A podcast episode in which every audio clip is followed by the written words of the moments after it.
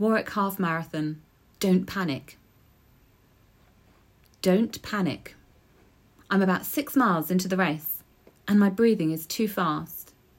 I'm not tired, my legs are fine, but my breathing is too shallow, too rapid. This isn't good.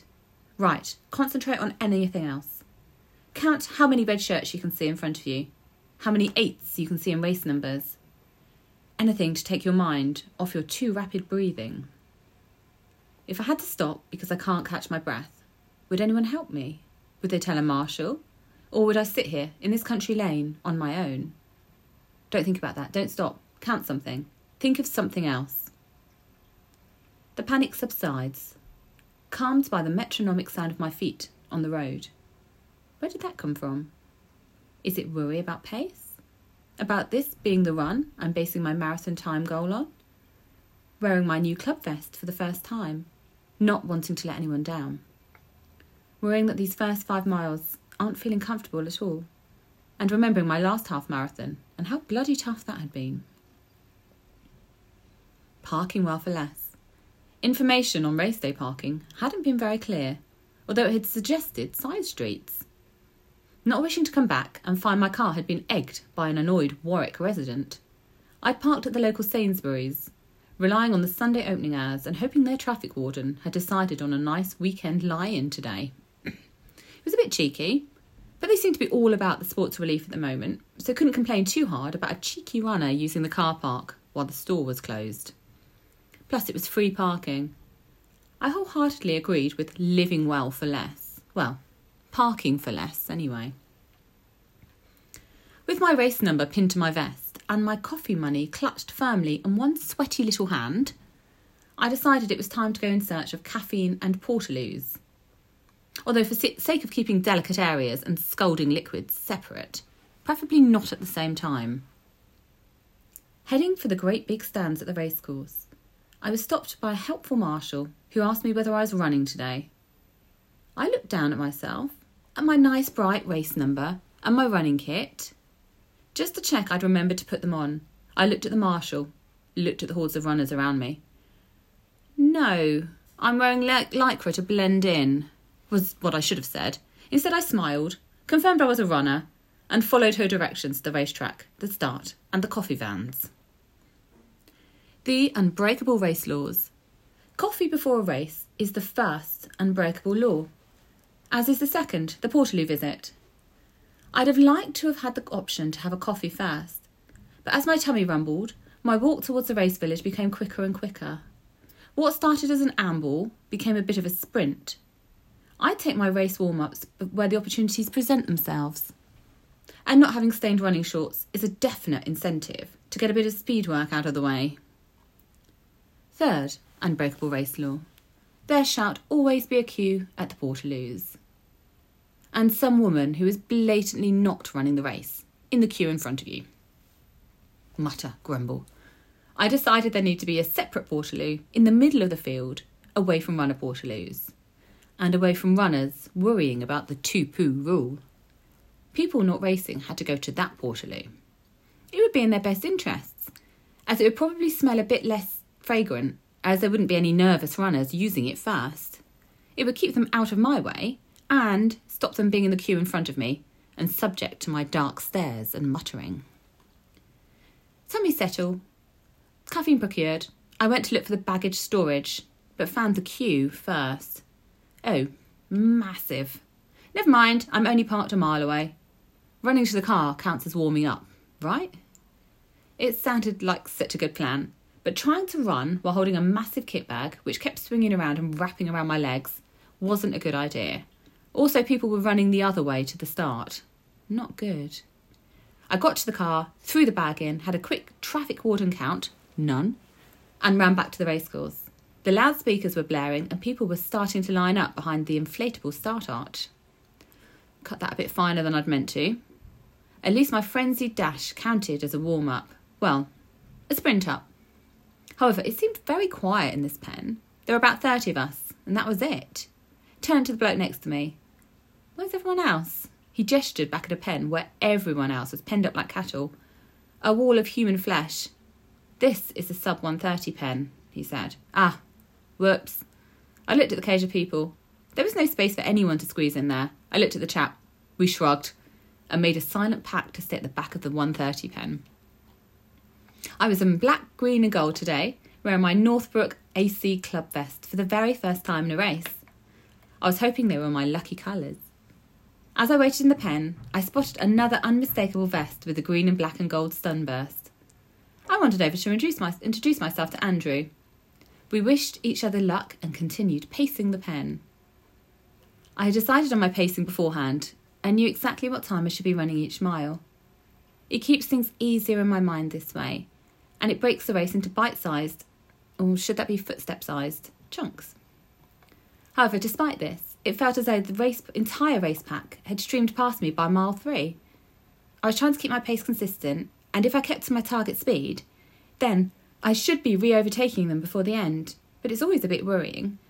Is my Garmin showing the wrong pace? Have my legs forgotten how to run? Surely I should be in front of that 22 stone man dressed as a chicken. Maybe Warwick just has some un- excellent and unlikely looking runners. Or they've shipped some elites in to confuse me and mess up my pacing. Unlikely. Just focus, Sarah. But what if they know something that I don't? Like, there's a narrow section coming up and they're all getting ready. I'm going to get stuck at the back of the pack with the old lady wearing trainers and a tutu. And the double act that decided doing a half marathon in a cow costume was the height of entertainment. Shut up, brain. Find a good friend with a shouty voice.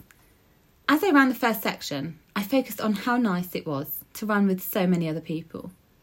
We might have been focusing on our own races, our own runs, and not chatting, but it was nice to run shoulder to shoulder with them. We ran a part of the section we'd covered in the 12 miles of Christmas, and then we were onto a street I recognised from my walks to the pool with Loza, and then there was the lady herself, waving and cheering. So lovely to see a friend, especially one with a loud, shouty voice who was cheering me on.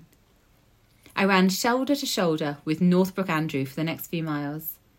I'd see the sunburst vest at the corner of my eye, lose him on the downhills, and pick him up again on the uphills, like a very slow game of stalk your clubmate. There were little knots of supporters all around the route, and plenty of car drivers irate at having roads closed and being stuck for half an hour while the mass of humanity, dressed in lycra and with our numbers safely pinned on, passed them by. Serves you right, Mr. Grumpy Driver, for being up so early without having a good reason, like going for a run. Chasing the Satsuma. We were spreading out into our pace, pace groups, and people became more familiar around me. There's always a part in a race where you unconsciously choose a run buddy. The point when they go from competitor to run buddy. Well, until the last half mile, anyway. I ended up running with a man in an orange Hampton Magna Harriers top. I'd run a lovely long Sunday morning run with his club once, and had been impressed with his club group leader's knowledge of the area. It had been mainly on footpaths and trails, and was a perfect Sunday morning run. He was also a good person for me to keep pace with, as the vest was so bright I couldn't lose sight of it. He was moving in my peripheral vision like a person shaped satsuma. He was pushing on the downhills and would fly off in front of me, but I'd pick him up again on the uphills. I was trying to keep my pace as consistent and metronomic as possible, but without trying, tiring myself out on the uphills. Problem was, it all felt like uphills. Kept telling myself, metronome, metronome, just keep it steady and even. Mountainous Warwickshire. I knew that this route was mainly uphill until mile eight, but it was a lot hillier than I'd expected. I'm sure Warwickshire hadn't been this mountainous last time I'd looked. I was expecting Sherpas and mountain goats any minute. A lot of the route was rural, and most of it was in the lanes, but there were plenty of supporters, people who had given up their Sunday mornings, their lions and leisurely breakfasts and cups of coffee to cheer on these crazy runners. Thank you. It was very much appreciated. Even if I looked wild eyed, sweaty, and a little bit insane, I was appreciative on the inside, despite the gun. Coming up to the top of one of the hills, I passed a runner walking. He had a word with the marshal and rem- had removed his t shirt with his number on and was holding it, walking on. His head was down. Patted his shoulder and gave him a sympathetic smile as I passed. I haven't DNF'd yet, but I will one day. I'll hope for a smile then from a pe- fellow runner. The hills seemed endless. I know this course had been described as undulating which is a polite way of saying bloody hilly, but they seemed never ending. My pace was all over the place, and it was difficult to find a steady rhythm. I was always having to readjust for the gradient. I checked my Garmin and was concerned to see I'd clocked a really slow mile. I had a moment of rising panic and looked for something to take my attention off the numbers. Bleeding nipples, not mine. Right, distractions, distractions. Uh, red t shirts.